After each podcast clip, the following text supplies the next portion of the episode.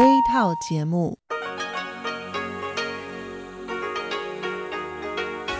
ที่นี่สถานีวิทยุเรดิโอไต้หวันอินเตอร์เนชันแนลกลับมาฟังขณะ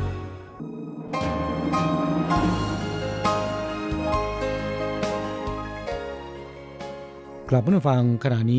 อยู่กับรายการภาคภาษาไทยเรดิโอไต้หวันอินเตอร์เนชันแนลหรือ RTI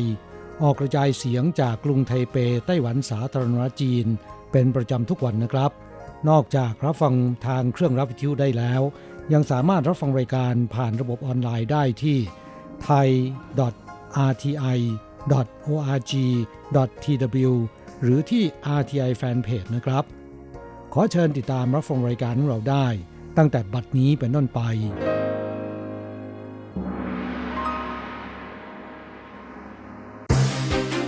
ลำดับแรกขอเชิญติดตามรับฟังข่าวประจำวันสวัสดีครับคุณผู้ฟังที่เคารพข่าววันศุกร์ที่6ธันวาคมพุทธศักราช2562รายงานโดยผมแสงชัยกิตติภูมิวงศ์หัวข้อข่าวที่สำคัญมีดังนี้สำนักงานตัวแทนไต้หวันในสหรัฐจัดตั้งฝ่ายการเกษตรคาดหวังฟื้นฟูการเจรจาทิฟ่าเว็บไซต์การเรียนรู้สำหรับผู้ตั้งถิ่นฐานใหม่บริการ6ภาษาเริ่มกุมภาพันธ์ปีหน้าไต้หวันจะประกาศกฎหมายส่งเสริมแรงงานวัยกลางคนและสูงอายุต่อไปเป็นรายละเอียดของข่าวครับก้าวสัวไทยผู้แทนไต้หวันประจำสหรัฐแถลงในงานเลี้ยงน้ำชานักข่าววันที่5ถูกถามเกี่ยวกับการจัดตั้งฝ่ายการเกษตรเขากล่าวว่าสำนักงานตัวแทนของไต้หวันในสหรัฐวางแผนจัดตั้งฝ่ายการเกษตรตั้งแต่ปี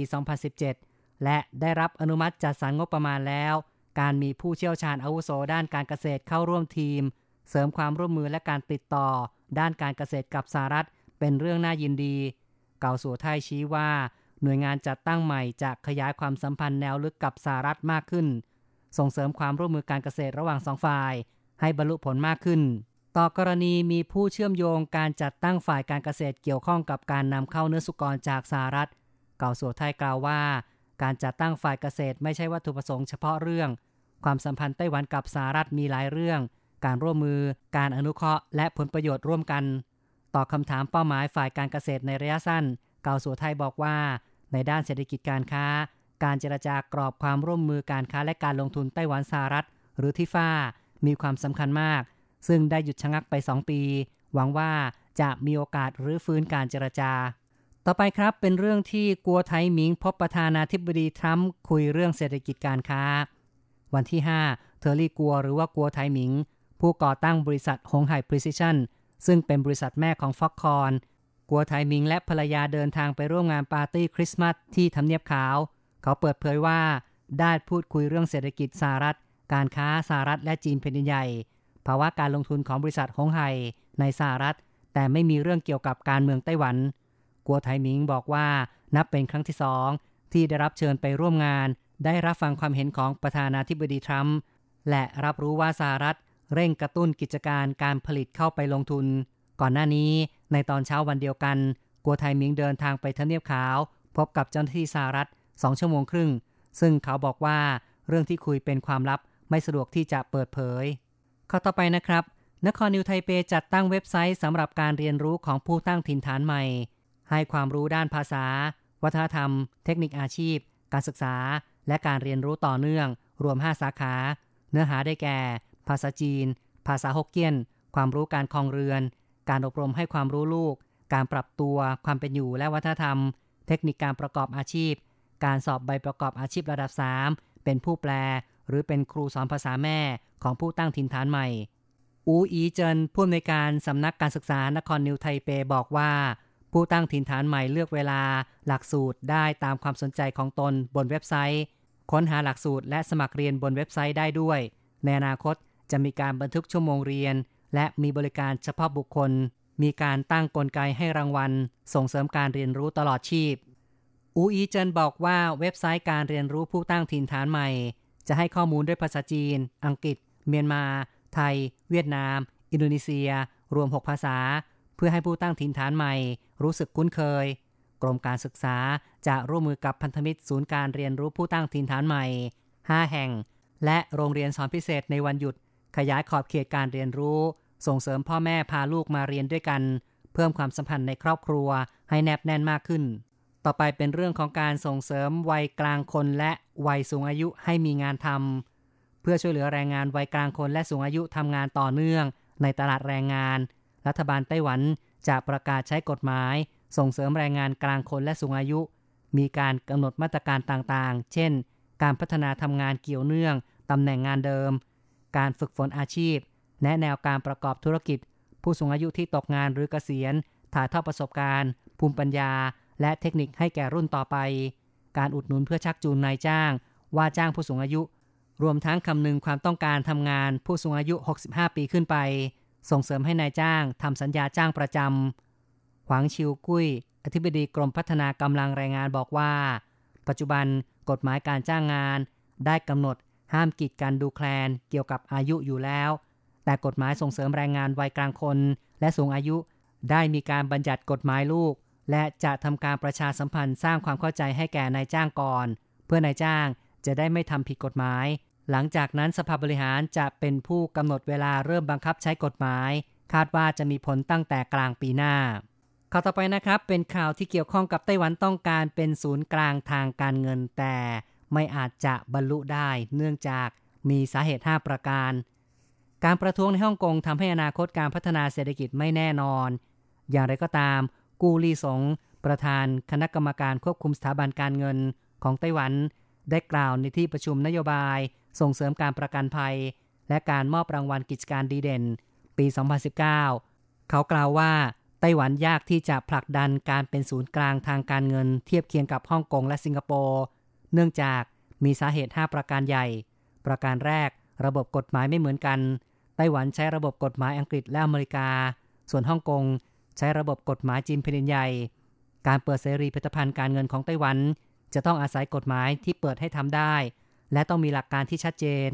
ประการที่2ไต้หวันไม่มีสภาพแวดล้อมภาษาอังกฤษจึงยากที่จะดึงดูดบริษัทหรือธนาคารต่างชาติมาตั้งสาขาสภาพแวดล้อมภาษาอังกฤษมีความสำคัญมากเนื่องจากการให้บริการการเงินครบถ้วนต้องใช้ภาษาอังกฤษประการที่3ระบบภาษีไม่เหมือนกัน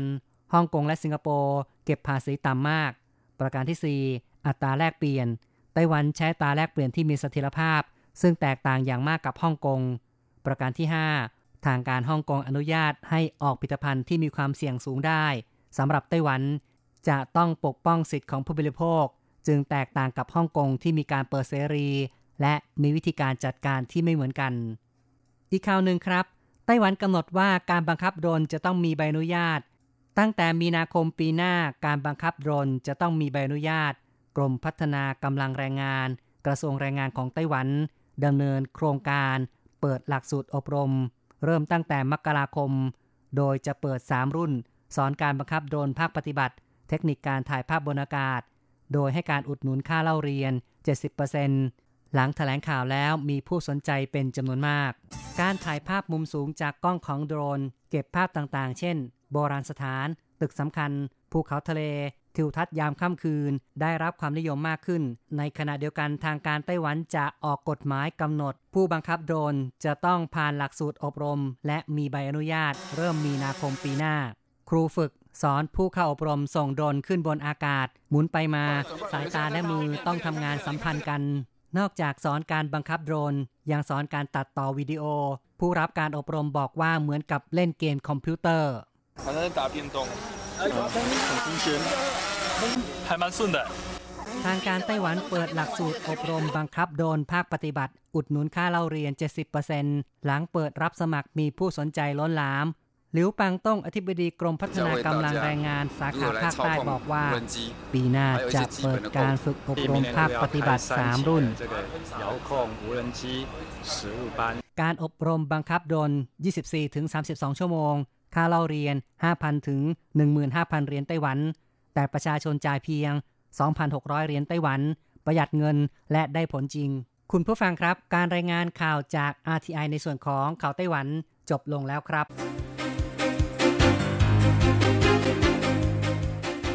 ต่อไปขอเชิญฟังข่าวต่างประเทศและข่าวจากเมืองไทยค่ะ สวัสดีค่ะคุณผู้ฟัง RTI ที่เคารพทุกท่านขอต้อนรับเข้าสู่ช่วงของข่าวต่างประเทศและข่าวประเทศไทยกับดิฉันมณพรชัยวุฒิมีรายละเอียดของข่าวที่น่าสนใจดังนี้ยุโรปประนามเกาหลีเหนือละเมิดมติสหประชาชาติสมาชิกสภายุโรป5ประเทศประกอบด้วยเบลเยียมฝรั่งเศสเยอรมนีอังกฤษและโปแลนด์รวมทั้งเอสโตเนียที่จะเข้าเป็นสมาชิกในเดือนหน้าออกแถลงการประนามเกาหลีเหนือที่ทดลองขีปนาวุธเป็นรอบที่13นับตั้งแต่เดือนพฤษภาคมเป็นต้นมาแถลงการระบุว่าเกาหลีเหนือละเมิดมติของสหประชาชาติและทำลายความมั่นคงของประชาคมโลกอีกทั้งยังประนามเกาหลีเหนือที่ข่มขู่ประเทศหุ้นส่วนในภูมิภาคและพื้นที่อื่นๆพร้อมกันนี้นะคะได้ย้ำขอร้องให้เกาหลีเหนือเข้าร่วมการเจรจากับสหรัฐเพื่อยกเลิกโครงการนิวเคลียร์รวมทั้งมาตรการที่เป็นรูปธรรมในการทำลายนิวเคลียร์ที่เป็นอาวุธร้ายแรงอานุภาพสูงทั้งหมดญี่ปุ่นเปิดตัวมาตรการกระตุ้นเศรษฐกิจมูลค่า13ล้านล้านเยนหวังบรรเทาผลกระทบจากภัยพิบัติธรรมชาตินายกรัฐมนตรีชินโซอาเบะของญี่ปุ่นนะคะกล่าวกับคณะรัฐมนตรีและแกนนำพรรคเสรีประชาธิปไตยหรือ LDP ที่สำนักนายกรัฐมนตรีในวันนี้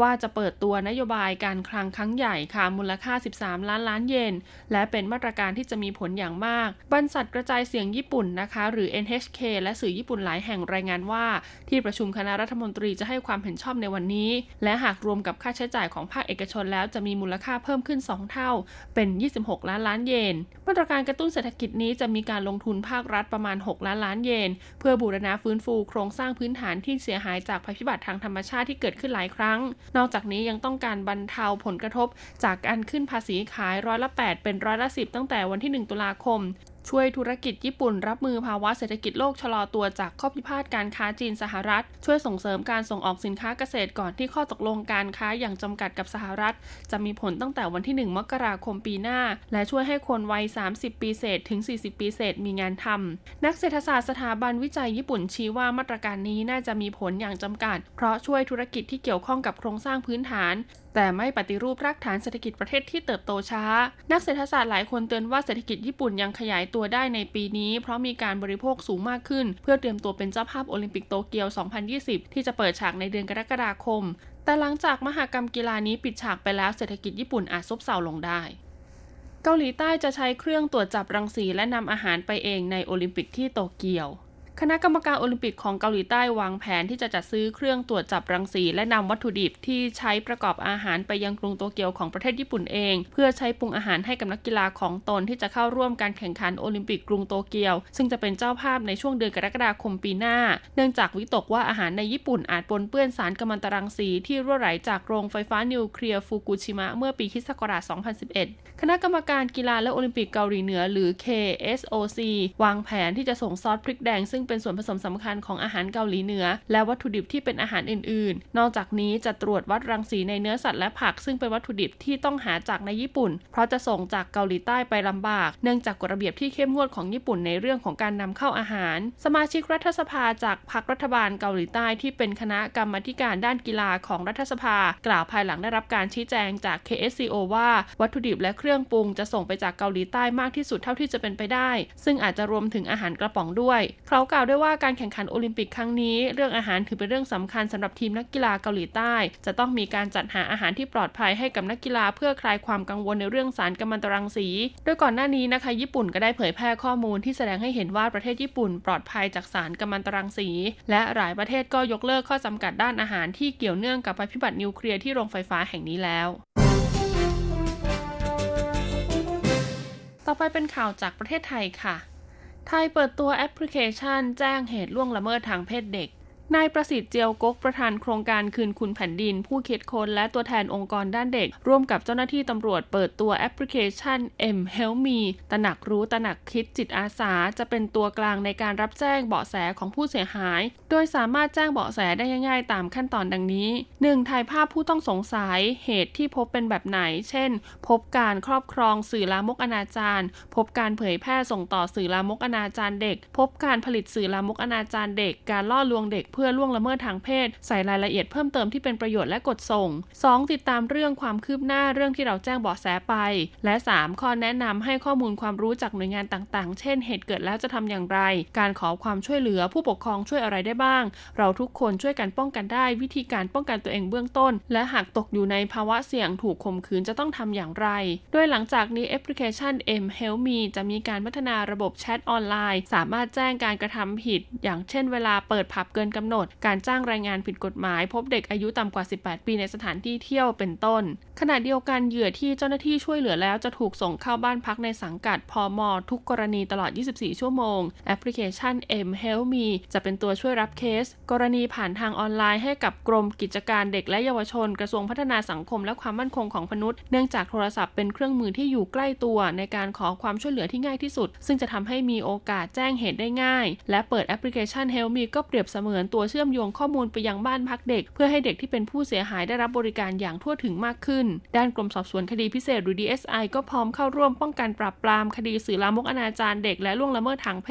ศโดยจะรับข้อมูลจากการแจ้งเบาะแสผ่านทางแอปพลิเคชัน MHelpMe ไปดำเนินการโดยจะบูรณาการร่วมกับหน่วยงานต่างๆสำหรับประชาชนนะคะสามารถดาวน์โหลดแอปพลิเคชัน MHelpMe ป้องกันช่วยเหลือสื่อสารแจ้งเหตุล่วงละเมิดทางเพศได้แล้ววันนี้เพียงพิมพ์คำว่า MHelpMe เสิร์ชหาแอปพลิเคชันบนระบบ Android และ iOS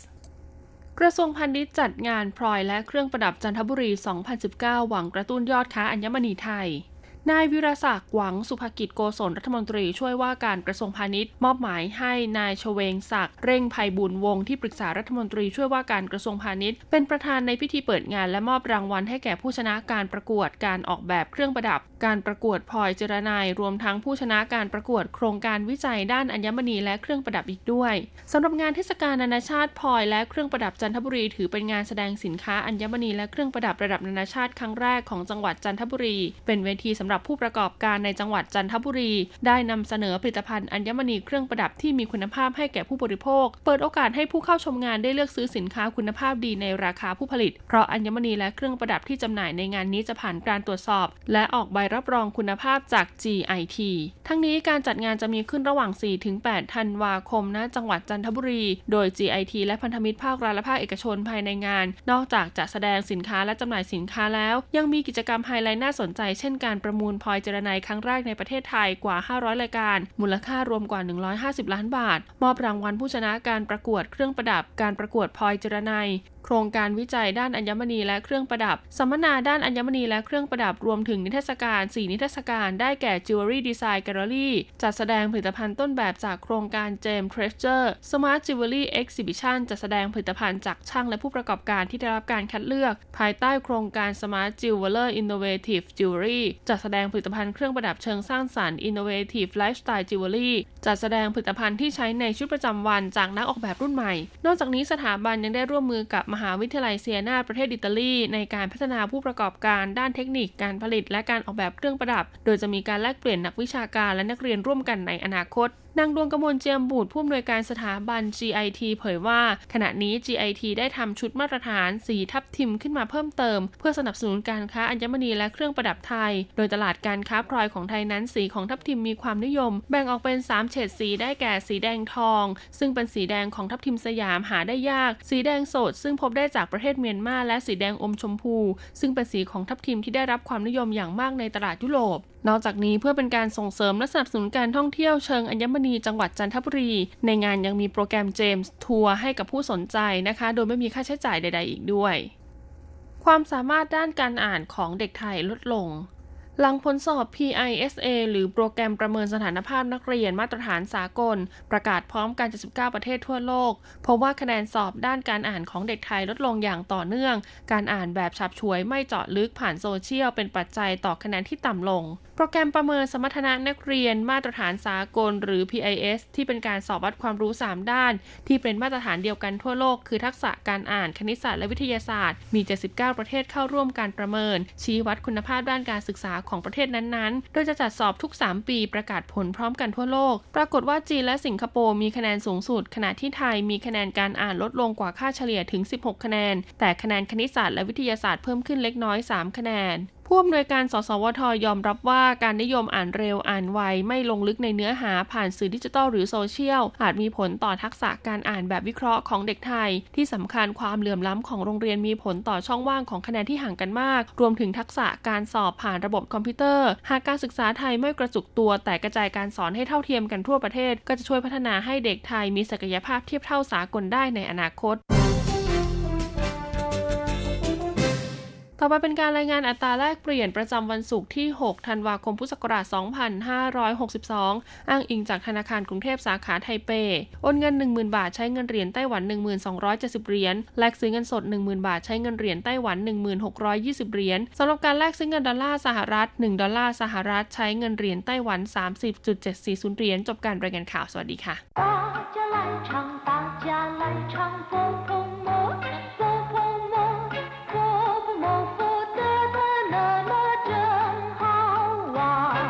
สวัสดีครับเพื่อนผู้ฟังพบกันในวันนี้เราจะมาเรียนบทเรียนที่13ของแบบเรียนชั้นสูงบทที่13เติ่งเหรินอีรอคนตอนที่1ในบทเรียนนี้เราจะมาเรียนรู้คำสนทนาเกี่ยวกับการรอคอยเพื่อน高级华语绘画上册第13课等人一课文你怎么站在这儿看书我在等朋友顺便就看看书打发时间你真懂得利用零碎的时间啊我得跟你学习才是哪里哪里你太夸奖了反正闲着也是闲着积沙成塔难怪你学问好第13课等人一บทที่13รอคนตอนที่1你怎么站在这儿看书คุณทำไมยืนอ่านหนังสืออยู่ที่นี่你怎么站在这儿คุณทำไมยืนอยู่ที่นี่ขั้นชูก็คือดูหนังสือ我在等朋友顺便就看看书打发时间ผมกำลังรอเพื่อนถือโอกาสดูหนังสือฆ่าเวลา顺便ก็คือถือโอกาสขั้นชูดูหนังสือขั้นชูก็มีความหมายอย่างเดียวกันนะครับคือดูหนังสือแต่เป็นการดูหนังสือที่ไม่ได้เอาจริงเอาจังไม่ได้ตั้งใจดูหนังสือโดยเฉพาะเรียกว่า看书打发时间ก็คือฆ่าเวลา你真懂得利用零碎的时间啊我得跟你学习才是คุณช่างรู้จักใช้เวลาเล็กน้อยเสียเหลือเกินฉันต้องเรียนรู้จากคุณซะแล้วตงเต๋อแปลว่ารู้จัก你真懂得คุณช่างเป็นผู้ที่รู้จักลี่ย่งแปลว่าใช้หลิงซุยแปลว่าเศษ时间ก็คือเวลา你真懂得利用零碎的时间น่ะคุณช่างเป็นผู้รู้จักใช้เวลาเล็กๆน้อยๆซะเหลือเกิน我得跟你学习才是ฉันจะต้องเรียนรู้จากคุณซะแล้ว跟你学习ก็คือเรียนรู้จากคุณ哪里哪里你太夸奖了反正闲着也是闲着ที่ไหนได้คุณชมผมมากเกินไปอยู่ว่างๆไม่มีอะไรทำไถ่คว้าจ่างละชมมากเกินไปเฉียนเจ๋อ也是เฉียนเจ๋อหมายความว่าอยู่ว่างๆไม่มีงานทำหรือมีความหมายเช่นเดียวกับในภาษาไทยที่ว่าดีกว่าอยู่เปล่าๆหรือดีกว่าอยู่ว่างๆจีซาเฉิงถะ难怪你学问好เม็ดทรายเล็กๆเมื่อรวมมากเข้ายังสามารถก่อเป็นเจดีย์ได้มิน่าล่ะคุณจึงมีความรู้ปราดเปรื่องอธิบายความหมายของคำสนทนาผ่านไปแล้วต่อไปขอให้พลิกแบบเรียนไปที่หน้า56เราจะไปเรียนรู้คำศัพท์ใหม่ๆในบทเรียนนี้ซุ่นเปี้ยนแปลว่าถือโอกาสหมายถึงถือโอกาสทำงานอย่างหนึ่งในขณะที่ทำงานอย่างอื่นอยู่แล้วอย่างเช่นว่า你如果去市场的话顺便帮我买些水果回来ถ้าคุณไปจ่ายตลาดถือโอกาสช่วยผมซื้อผลไม้มาบ้าง我去台北办事顺便去看看多年未见的老朋友ผมไปทำธุระที่ไทเปถือโอกาสไปเยี่ยมเพื่อนเก่าที่ไม่ได้เจอมานานหลายปีศัพท์คำที่2ต่าฟ้าแปลว่าส่งทำให้จากไปหรือว่าฆ่าเวลาอย่างเช่นว่า我已经打发人去处理了ผมได้ส่งคนไปจัดการแล้วเขาผู้หลงยี่ใช้ป่าท่าเกตาฟ้าเจ๋อละ ไม่ง่ายเลยกว่าที่จะทำให้เขาออกไปได้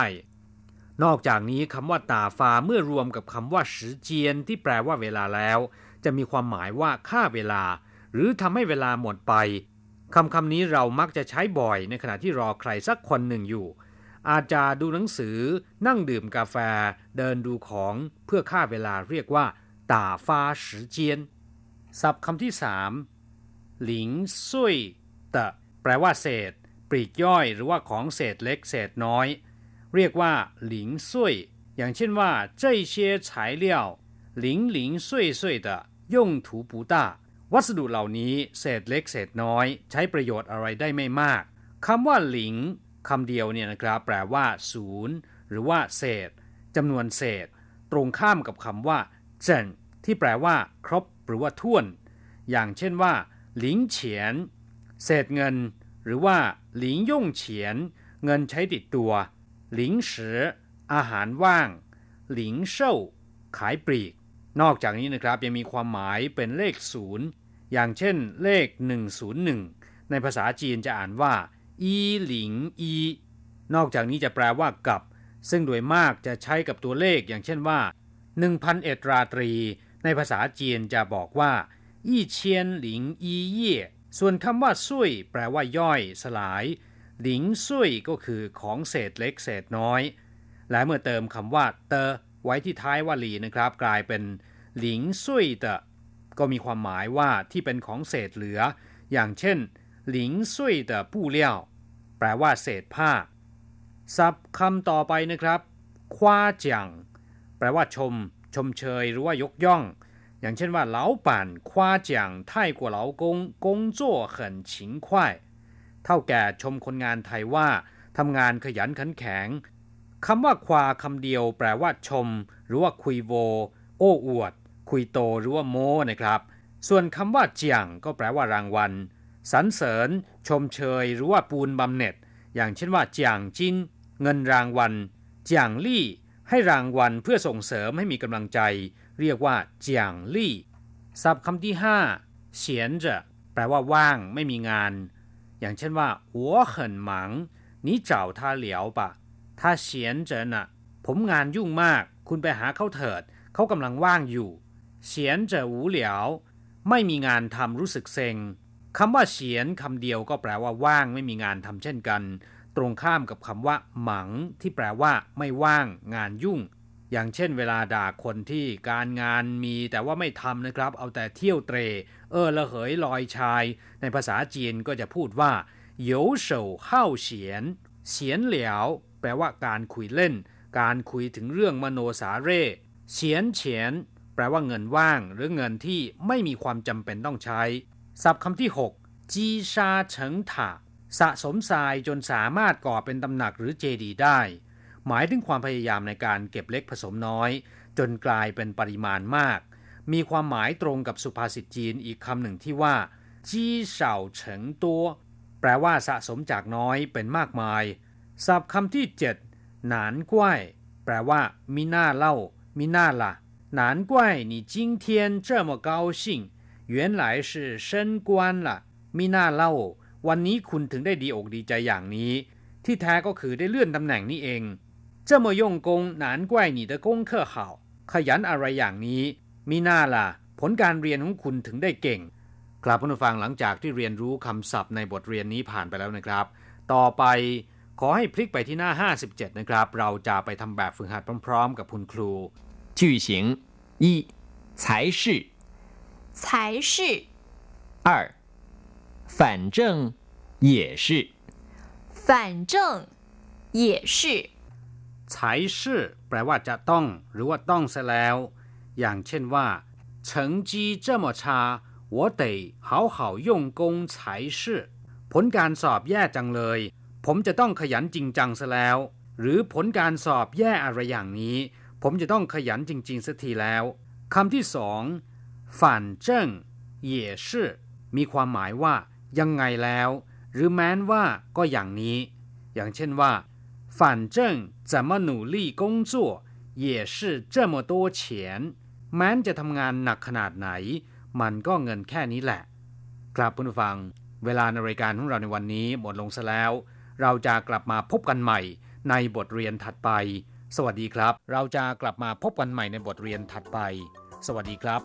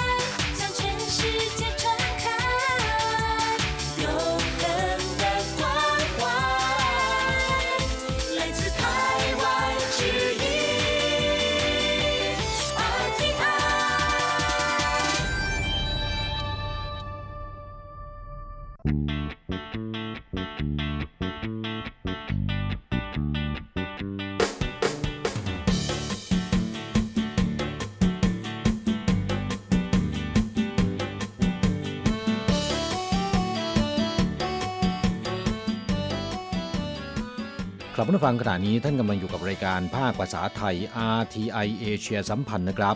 ลำดับต่อไปขอเชิญติดตามรับฟังข่าวคราวและความเคลื่อนไหวด้านแรงงานต่างชาติในไต้หวันในช่วงขุนพลแรงงานไทย现在进行台湾地区有关外籍移工的新闻电动自行车新制10月上路全台大执法但违规未戴安全帽或改装情况仍屡见不鲜其中被开罚者超过半数是外籍移工กลับมาฟังช่วงนี้มาฟังข่าวคราวด้านแรงงานต่างชาติในไต้หวันที่น่าสนใจกันนะครับข่าวแรกเกี่ยวกับผู้ฝ่าฝืนกฎหมายการจราจรว่าด้วยรถจักรยานไฟฟ้าซึ่งพบว่า99%ถูกปรับเพราะว่าไม่สวมหมวกกันน็อกในจำนวนนี้เกือบ 60% เป็นแรงงานต่างชาตินะครับนับตั้งแต่ประกาศใช้กฎหมายการจราจรว่าด้วยรถจักรยานไฟฟ้าเมื่อวันที่1ตุลาคมที่ผ่านมานี้ตำรวจปฏิบัติการตรวจเข้มทั่วไต้หวันอย่างต่อเนื่องแต่ยังพบผู้ฝ่าฝืนกฎหมายด้วยการไม่สวมหมวกกันน็อกหรือปรับแต่งความเร็วรถโดยพละการเป็นจำนวนมากในจำนวนนี้นะครับกว่าครึ่งหนึ่งเป็นแรงงานต่างชาติและแรงงานต่างชาติเหล่านี้มักจะบ่นขณะที่โดนปรับว่าขี่รถจักรยานไฟฟ้าทำไมต้องสวมหมวกกันน็อกด้วยล่ะด้านตำรวจกังวลว่าการกวดขันจับกุมอย่างเข้มงวดดังกล่าวจะฝ่าฝืนหลักการลงโทษที่ได้ส่วนกับความผิดหรือไม่นะครับกลับมาฟังหลังจากประกาศใช้กฎหมายการจราจรว่าด้วยรถจักรยานไฟฟ้าเฉพาะเดือนตุลาคมที่ผ่านมาเดือนเดียวนะครับตำรวจนครนิวยอร์กไทเปจับและปรับผู้ฝ่าฝืนกฎระเบียบใหม่การขับขี่รถจักรยานไฟฟ้าได้จำนวน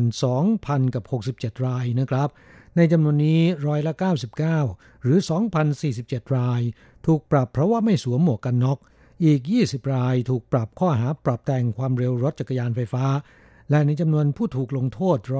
58%เป็นแรงงานต่างชาติตัวเลขนี้พอๆกับเมืองอื่นๆนะครับเช่นที่นครไทจงและก็นครไถหนานก็เป็นเช่นเดียวกัน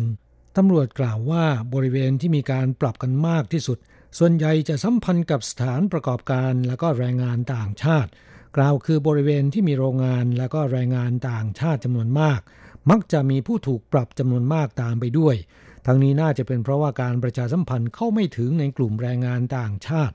ส่วนใหญ่มาทราบในตอนที่ถูกปรับทำให้แรงงานต่างชาติจำนวนมากมีความรู้สึกว่าไม่ได้รับความเป็นธรรมพวกเขาบ่นว่าการซื้อรถจักรยานไฟฟ้ามาขี่ก็เพราะคิดว่าไม่ต้องมีใบขับขี่และไม่ต้องสวมหมวกกันน็อกให้ยุ่งยากนะครับกลับมาฟังจากการที่รถจักรยานไฟฟ้าซึ่งราคาถูกและไม่ต้องสอบใบขับขี่กลายเป็นยานพาหนะที่ได้รับความนิยมอย่างมากในขณะนี้ในกลุ่มแรงงานต่างชาติก็เช่นเดียวกันนะครับจากข้อมูลของกระทรวงคมนาคมพบว่าณสิ้นปี2561ที่ผ่านมานี้ในไต้หวันมีรถจักรยานไฟฟ้าที่ผ่านการรับรองมาตรฐานกว่า 400,000 คันและอุบัติเหตุจากรถจักรยานไฟฟ้าในช่วง4 ปีที่ผ่านมานะครับก็ได้เพิ่มขึ้นถึง 40% โดยในปี 2561 เกิดอุบัติเหตุ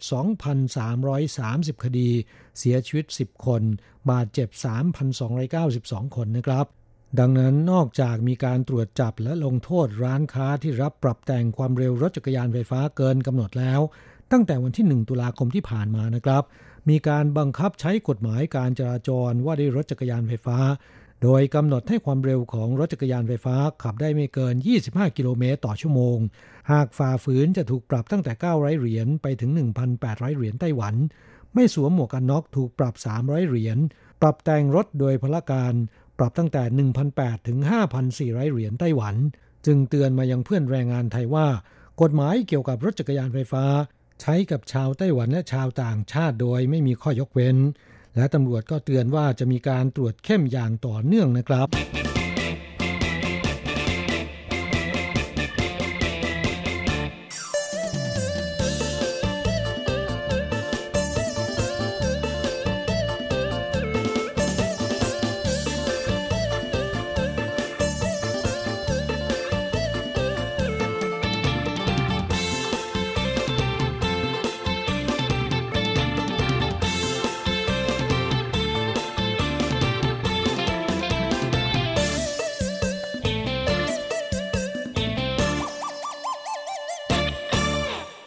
ต่อไปมาฟังข่าวคราวเกี่ยวกับชาวต่างชาติผิดกฎหมายนะครับพบหมู่บ้านชาวเวียดนามและชาวอินโดนีเซียบนยอดเขาในไต้หวันที่สูงกว่า 2,000 เมตร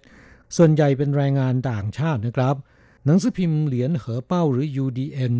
สื่อสิ่งพิมพ์ยักษ์ใหญ่ของไต้หวันรายงานว่าสืบเนื่องจากช่วงหลายปีที่ผ่านมานี้นะครับไต้หวันมียอดจำนวนแรงงานต่างชาติและผู้ตั้งถิ่นฐานใหม่เพิ่มขึ้นอย่างต่อเนื่องทำให้เกิดชุมชนชาวเวียดนามอินโดนีเซียและแรงงานต่างชาติจำนวนหนึ่งหลบหนีไปทำงานเกษตรอยู่ตามป่าเขาหรือแม้กระทั่งทำงานรับจ้างตัดไม้ห่วงห้ามให้กับแก๊งมอดไม้กลายเป็นปัญหาสังคมที่จะละเลยไม่ได้นะครับรายงานกล่าวว่าตามยอดเขาสูงกว่า 2,000 เมตรในพื้นที่ภาคกลางและภาคใต้ของไต้หวันพบหมู่บ้านชาวต่างชาติหลายแห่งส่วนใหญ่เป็นแรงงานเวียดนามและอินโดนีเซียผิดกฎหมายที่หลบหนีจากนายจ้างรวมถึงผู้ตั้งถิ่นฐานใหม่ที่เป็นชาวเวียดนามบางรายเมื่อแต่งงานกับชาวไต้หวันแล้วไม่สามารถปรับตัวเข้ากับครอบครัวของสามีได้และแรงงานหญิงอินโดนีเซียบางคนตั้งครรภ์ไม่พึงประสงค์เกรงจะถูกส่งกลับหลบหนีไปอยู่ตามภูเขากลายเป็นชุมชนชาวต่างชาติที่อยู่กันตามมีตามเกิดเนื่องจากการคมนาคมไม่สะดวกและขาดแคลนทรัพยากรทางการแพทย์ประกอบกับกลัวจะถูกจับทำให้แรงงานต่างชาติที่ตั้งท้องหรือคลอดลูกบนภูเขาไม่ได้รับการดูแลจากแพทย์ส่งผลให้ทารกแท้งก่อนเกิดหรือเสียชีวิตหลังคลอดลูกได้ไม่นานซึ่งโดยทั่วไปจะจัดการด้วยการฝังบนภูเขาโดยไม่ผ่านการชันสูตรศพของอัยการในนิติเวชยังคงเป็นชุมชนโบราณในยุคหมู่บ้านโลกนะครับนางสาวหยางเจี๋ยหยีผู้ก่อตั้งสมาคมบ้านปรองดองหรือ Harmony Home Association ซึ่งเดินทางบุกป่าขึ้นเขาไปสำรวจชุมชนชาวต่างชาติเหล่านี้กล่าวว่า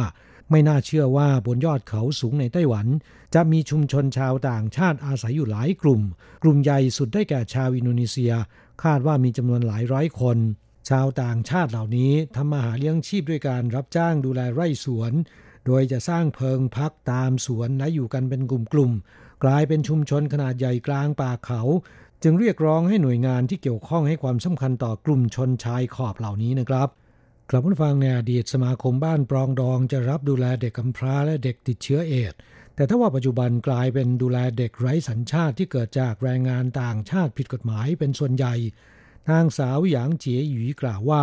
สมาคมบ้านปรองดองรับสงเคราะห์เด็กไร้สัญชาติที่พ่อแม่เป็นแรงงานต่างชาติคลอดลูกแล้วหลบหนีทิ้งลูกไว้ที่โรงพยาบาลมาตั้งแต่ปีคริสต์ศักราช1997แล้วนะครับจนถึงขณะนี้รับสงเคราะห์เด็กไร้สัญชาติไปแล้วมากกว่า500คนทุกวันนี้ยังมีเด็กไร้สัญชาติในสมาคมจำนวน170คนนอกจากค่าอาหารค่าใช้จ่ายประจำวันของเด็กๆแล้วนะครับยังมีเด็กทารกเกิดใหม่สุขภาพอ่อนแอต้องรับการรักษาที่โรงพยาบาล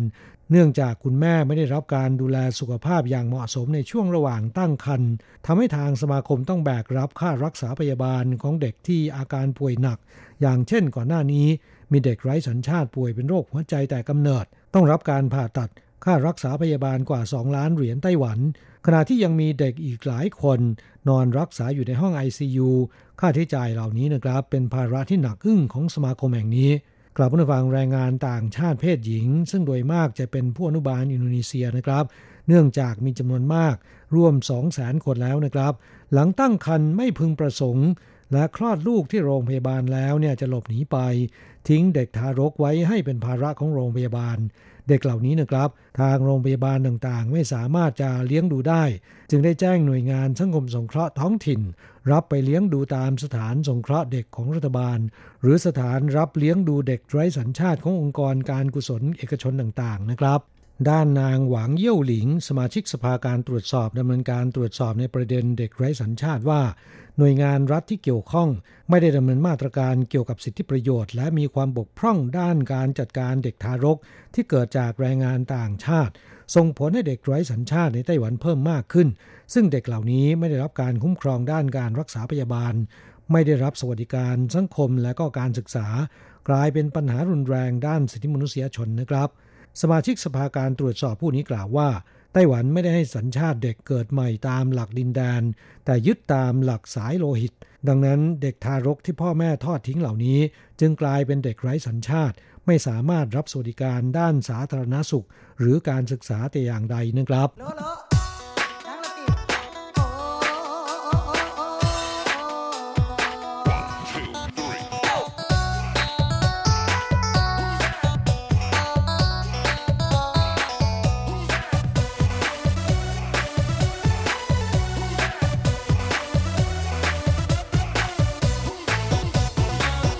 ต่อไปมาฟังข่าวคราวของแรงงานอินโดนีเซียผิดกฎหมายกินเห็ดพิษสลบในจ้างกลัวมีความผิดจ้างรถไปส่งโรงพยาบาลแต่เสียชีวิตระหว่างทาง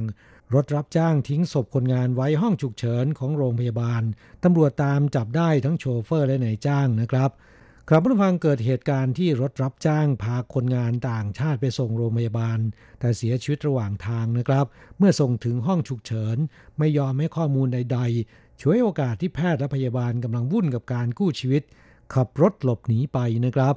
เหตุการณ์ครั้งนี้เกิดขึ้นเมื่อเวลา 13:50 น.วันที่25พฤศจิกายนที่ผ่านมานี้ที่โรงพยาบาลผูหลี่คริสเตียนในเมืองหนานเถามีรถเก๋งคันหนึ่งส่งชายหน้าตาคล้ายคนงานต่างชาติไปยังแผนกฉุกเฉินของโรงพยาบาลโดยแจ้งยามว่าต้องการความช่วยเหลือ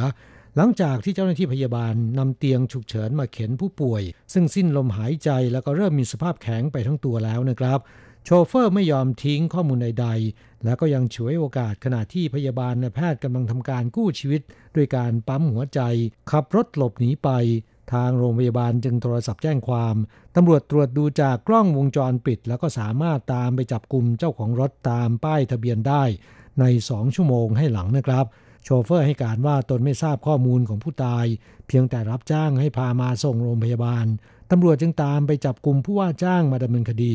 ขณะเดียวกันอัยการได้ให้นิติเวชพาศพพิสูจน์เพื่อหาสาเหตุการตายนะครับนายจ้างเจ้าของสวนให้การสารภาพว่าผู้ตายเป็นแรงงานอินโดนีเซียอายุ43ปีที่หลบหนีนายจ้างตนได้ว่าจ้างช่วยทำงานในสวนโดยไม่ได้รับอนุญาตคืนก่อนวันเกิดเหตุสันนิษฐานว่าแรงงานอินโดนีเซียรายนี้ได้เก็บเห็ดพิษมาทำเป็นอาหารทานในมื้อค่ำวันต่อมาไม่เห็นเข้าทำงานตามปกติจนถึงตอนเที่ยงตนจึงไปตรวจดูที่ห้องพักพบแรงงานอินโดนีเซียรายนี้นอนหมดสติอยู่บนเตียง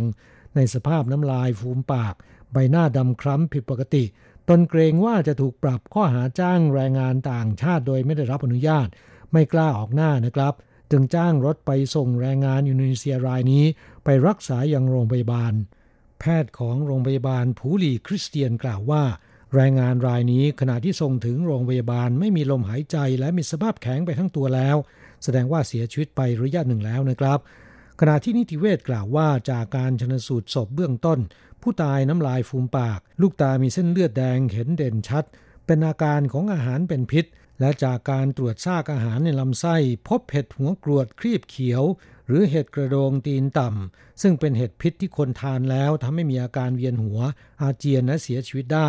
หากทานในปริมาณมากด้วยเห็ดหัวกรวดครีบเขียวเมื่อบานเต็มที่มีลักษณะคล้ายเห็ดโคนอาจจะทำให้เกิดความเข้าใจผิดคิดว่าเป็นเห็ดโคนเก็บมาทำเป็นอาหารในไต้หวันพบเห็ดชนิดนี้โดยทั่วไปและมีชาวไต้หวันเก็บมาทานโดยคิดว่าเป็นเห็ดโคนถูกหามส่งโรงพยาบาลบ่อยๆนะครับกรณีที่ส่งรักษาทันท่วงทีก็สามารถรักษาได้แต่หากว่าส่งล่าช้าอาจจะทำให้เสียชีวิตจึงเตือนให้ระวังนะครับ ตำรวจได้จับกุมนายจ้างส่งดำเนินคดีข้อหาจ้างแรงงานต่างชาติเข้าทำงานโดยไม่ได้รับอนุญาตส่วนจะต้องรับผิดชอบต่อการเสียชีวิตของแรงงานต่างชาติรายนี้หรือไม่อย่างไรต้องรอผลการพิสูจน์สาเหตุการเสียชีวิตออกมาก่อนนะครับ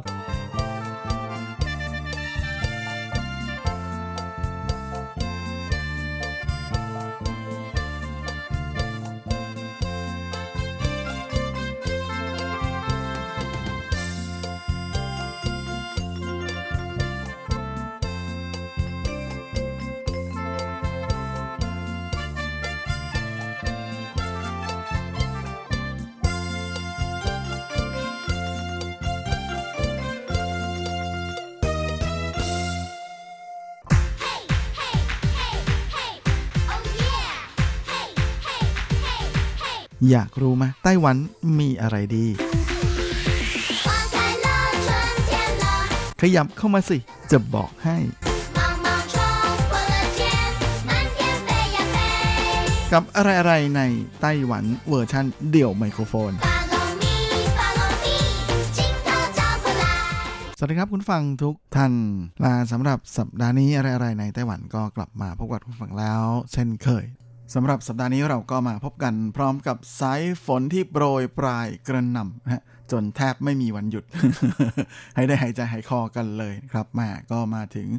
ช่วงของสุดสัปดาห์แห่งการซักเสื้อผ้าไม่แห้งอีกแล้วไม่ใช่สิฮะต้องบอกว่าตากผ้าไม่แห้งเพราะว่าซักเสื้อผ้ายังไงก็ไม่แห้งอยู่แล้วเพราะว่าซักเสร็จเสื้อผ้าก็ต้องเปียกนะแล้วก็เป็นอะไรที่ทำให้ผมมักจะนึกเล่นๆอยู่เสมอนะว่านี่ถ้าญี่ปุ่นไม่ใช่ไต้หวันตั้งอยู่ใน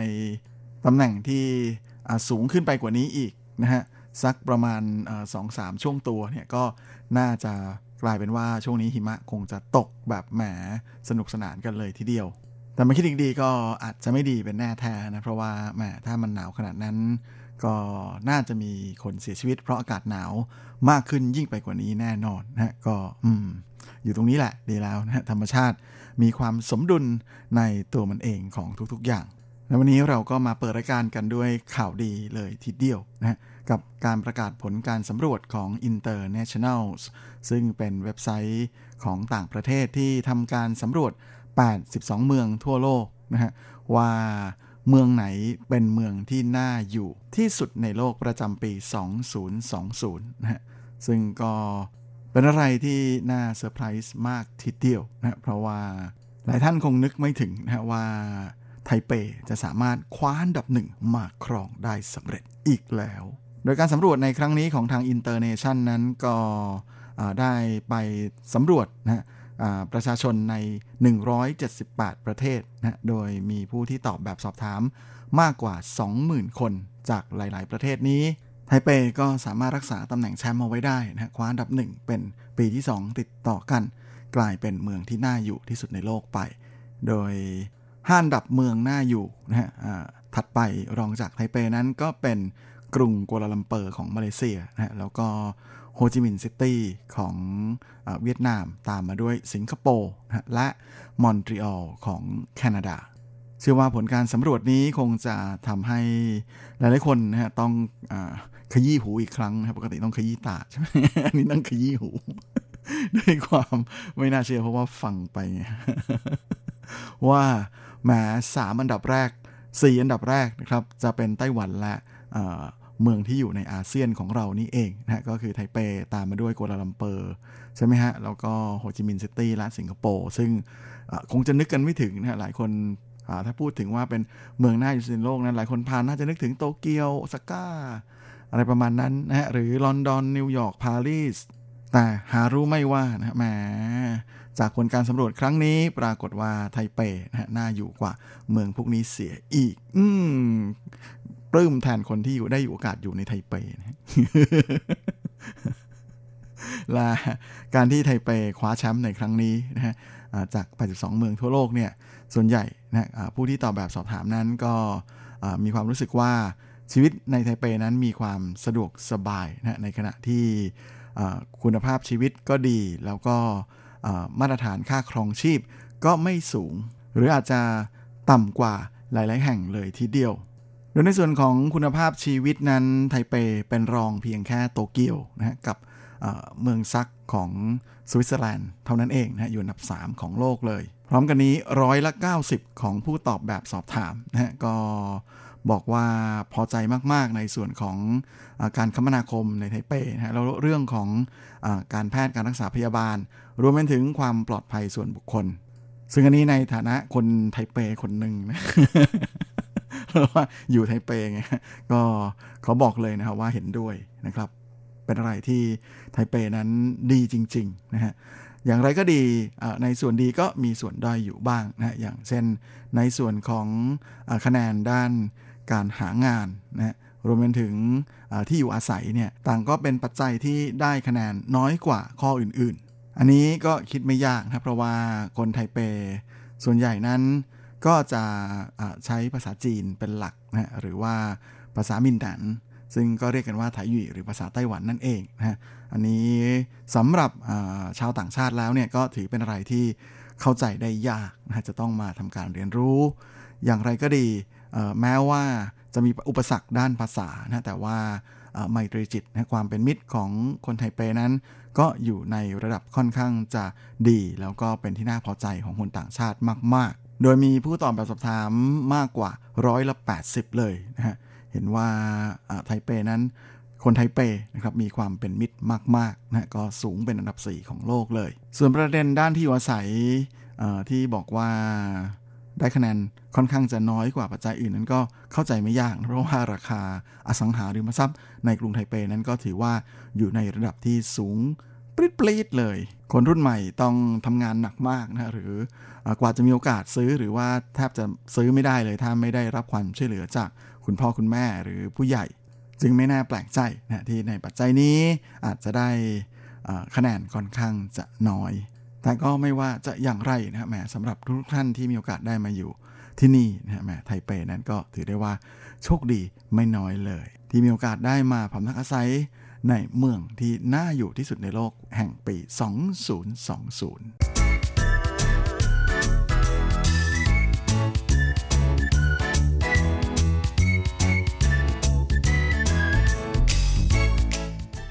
และช่วงของธีระพาไปเที่ยวสัปดาห์นี้นะฮะก็มีอะไรมาเซอร์ไพรส์ฝากคุณฟังอีกแล้วนะครับแหมช่วงนี้กำลังเข้าสู่ช่วงของอากาศหนาวเข้าหน้าหนาวแล้วและในช่วงหน้าหนาวแบบนี้นะครับรอยต่อระหว่างใบไม้ร่วงกับหน้าหนาวนะฮะก็ไม่ต่อแล้วล่ะ เข้าหนาวแล้วแต่ว่าการท่องเที่ยวในไต้หวันช่วงนี้นั้นนอกจากไปชมดอกไม้ชมใบไม้เปลี่ยนสีแล้วเนี่ยก็ยังมีอะไรที่น่าสนใจแล้วก็เป็นอะไรที่ค่อนข้างจะเซอร์ไพรส์ทีเดียวนะเพราะใครจะนึกว่าในช่วงฤดูแบบนี้ไต้หวันจะมีหิ่งห้อยสวยๆมาให้เราได้ไปเที่ยวชมกันด้วยโดยเจ้าหิ่งห้อยฤดูหนาวนั้นก็จะมีปรากฏให้เห็นตามภูเขาที่อยู่สูงกำลังดีนะครับแล้วก็จะมีอยู่ทุกๆปีตั้งแต่ช่วงประมาณเดือนพฤศจิกายนนะฮะไปจนกระทั่งถึงเดือนมีนาคมของปีถัดไปซึ่งจะเป็นช่วงที่มีมากที่สุดนะฮะดังนั้นใครที่มีโอกาสไปเที่ยวภูเขาสูงกำลังดี ในช่วงนี้นะฮะอย่างเช่นอาริซานมานี่ก็เป็นแหล่งท่องเที่ยวยอดฮิตเลยนะฮะสำหรับเหล่านักท่องเที่ยวชาวไทยนะฮะหรือว่าที่ต้าสวยซานสลินยูเลอร์ชีนะฮะสวนป่าท่องเที่ยวภูเขาหิมะนะฮะต้าสวยซานก็เป็นอีกหนึ่งแหล่งที่มีเยอะนะแต่อาจจะไปยากนิดนึงนะฮะและอีกหนึ่งที่ที่ผมเคยพาคุณฟังไปเที่ยวกันมาแล้วนะฮะแล้วก็เพิ่งจะพาไปเที่ยวซ้ำอีกรอบ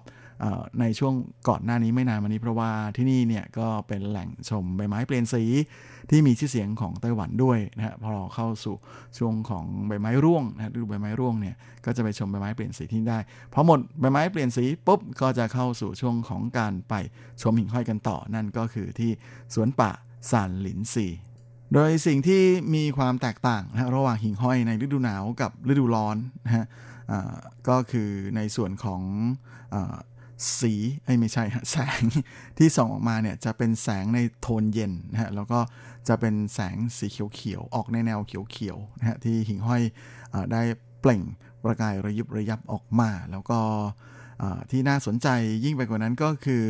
ไม่เพียงแต่จะมีการเปล่งแสงระยิบระยับนะฮะแต่ว่าตอนที่หิ่งห้อยบินอยู่เนี่ย แสงของมันนะฮะก็จะวิ่งเป็นเส้นเหมือนกับเป็นดาวตกเลยทีเดียวนะฮะถ้ามีโอกาสได้ไปเห็นในป่านะฮะที่มีความมืดพอนะฮะก็จะเห็นได้ชัดทีเดียวว่ามีแสงวิ่งเป็นเส้นนะฮะจะไม่เหมือนกับ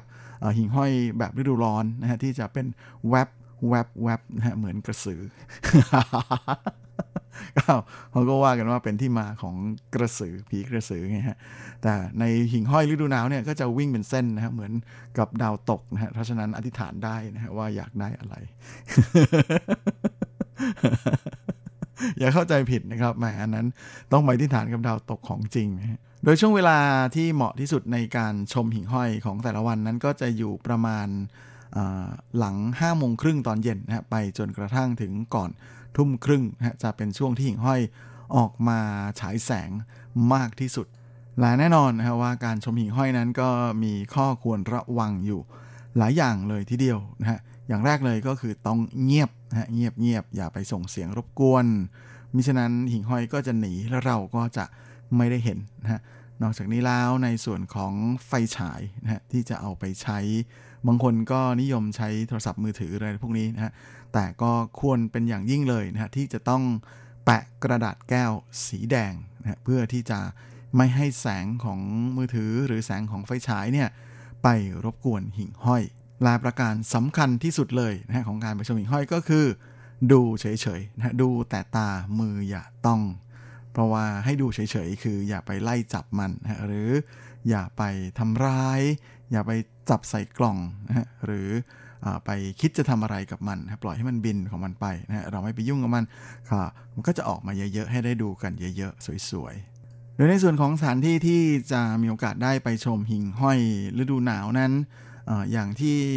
สวนป่าท่องเที่ยวต้าสวยซานสลินยูเลอร์ชีนะฮะที่ตรงนี้เนี่ยทางเจ้าที่ของอุทยานนะฮะเขาก็บอกนะฮะว่าให้ไปที่บริเวณศูนย์บริการนักท่องเที่ยวนะฮะแล้วก็จะอยู่ด้านข้างๆนั้นไม่ใกล้ไม่ไกลเท่าไหร่นะฮะก็จะมีโอกาสได้เห็นโดยที่นี่นั้นก็มีหิ่งห้อยฤดูหนาวให้ชมกันมากถึง8ชนิดเลยทีเดียวนะฮะแล้วก็เคยมีบันทึกเอาไว้นะฮะว่ายังสามารถเห็นแสงหิ่งห้อยนะฮะแม้ในสภาพภูมิอากาศที่หนาวเย็นถึงประมาณ6องศาเซลเซียสส่วนที่ภูเขาอาลีซานนั้นก็เป็นจุดที่แม่เหล่านักท่องเที่ยวไทยนิยมไปกันไม่น้อยนะฮะก็เป็น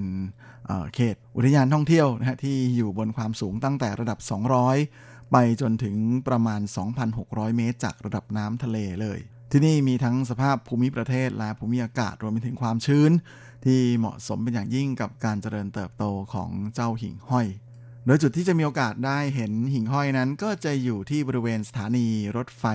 เฟิ่นฉีหูนะฮะจากตรงนั้นเนี่ยให้เดินไปทางถูที่กงเมี่ยวก็คือศาลเจ้าที่หรือตามเส้นทางเดินชมป่านะที่เรียกกันว่าหนานเชอทางใต้แล้วก็เป่ยเชอทางเหนือนะฮะรวมจนถึงทางไปภูเขาต้าต้งซานแล้วก็ริมถนนนะฮะของทางหลวงสายอาลีซานรวมไปถึงที่ศูนย์กิจกรรมเยาวชนอาลีซานนะฮะหรืออาลีซานชิงเหนียนหัวต้งจงซินแล้วก็ทางเดินป่าที่จะไปมายังภูเขาจู้ซานนะซึ่งเป็นจุดที่ไปชมพระอาทิตย์ขึ้นอันมีชื่อเสียงของอาลีซานนะฮะเพราะฉะนั้นถ้าอยากดูหิ่งห้อยแล้วไปอยู่ที่อาลีซานพอดีนั้นก็อาจจะเดิน2รอบ นะครับก็จะมีโอกาสได้เห็นหิ่งห้อยนะในช่วงฤดูหนาวด้วยส่วนสำหรับที่ซานหลินซีนะฮะสวนป่าท่องเที่ยวที่มีชื่อเสียงอีกแห่งหนึ่งนั้นก็จะมีหิ่งห้อยโผล่ออกมาเร็วกว่าชาวบ้านนะครับก็จะตกประมาณตั้งแต่เดือนพฤศจิกายนนะฮะมาจนถึงช่วงประมาณต้นเดือนธันวาคมนะฮะซึ่งทางอุทยานนั้นเขาก็มีการจัดทริปนะฮะพาผู้ที่ไปพักค้างแรมภายในไปเดินชมหิ่งห้อยฟรีเลยนะครับซึ่งกิจกรรมนี้เขาจะจัดจนถึงแค่วันที่8ธันวาคมนี้เท่านั้นเพราะฉะนั้นถ้าท่านใดอยากที่จะไปเที่ยวชมหิ่งห้อยที่สวนป่าซานหลินซีนะอาจจะต้องรีบหน่อยนะครับไปกันในช่วงสุดสัปดาห์นี้เลยแต่จริงๆแล้วแม้ว่าหลังสุดสัปดาห์นี้ไปแล้วเนี่ยไม่ใช่ว่าหิ่งห้อยจะหมดทันที หญิงก็ไม่ได้เชื่อฟังขนาดนั้นนะว่าหมดช่วงกิจกรรมปุ๊บก็จะไม่ออกมานะก็ยังมีโอกาสได้เห็นเพียงแต่ว่าแม้จะไม่มีเจ้าหน้าที่พาไปดูแล้วนั่นเองแต่ก็ยังคงมีโอกาสได้เห็นเพราะว่าทางสวนป่าซาลินซีนั้นเขาก็มีบอกไว้อยู่แล้วนะว่ามีเส้นทางไหนบ้างที่จะสามารถเดินไปชมหิ่งห้อยกันได้เพราะว่าเขามีเส้นทางสั่งอิงปูเตานะฮะเส้นทางเดินชมหิ่งห้อยขึ้นเป็นโดยเฉพาะเลยภายในเหล่าบรรดาชมรมคนรักหิ่งห้อยทั้งหลายนะฮะอยากจะเห็นหิ่งห้อยในช่วงหน้าหนาวก็ลองไปตามล่านะฮะตามจุดต่างๆที่หยิบมาแบ่งปันกันในวันนี้ได้เลยนะครับ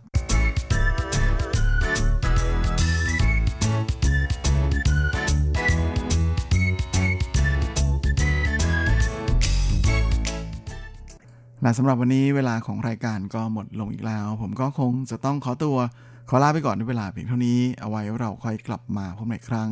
อาทิตย์หน้าเช่นเคยในวันและเวลาเดียวกันนี้ส่วนสำหรับวันนี้ก็ขอพรให้คุณฟังทุกท่านโชคดีมีความสุข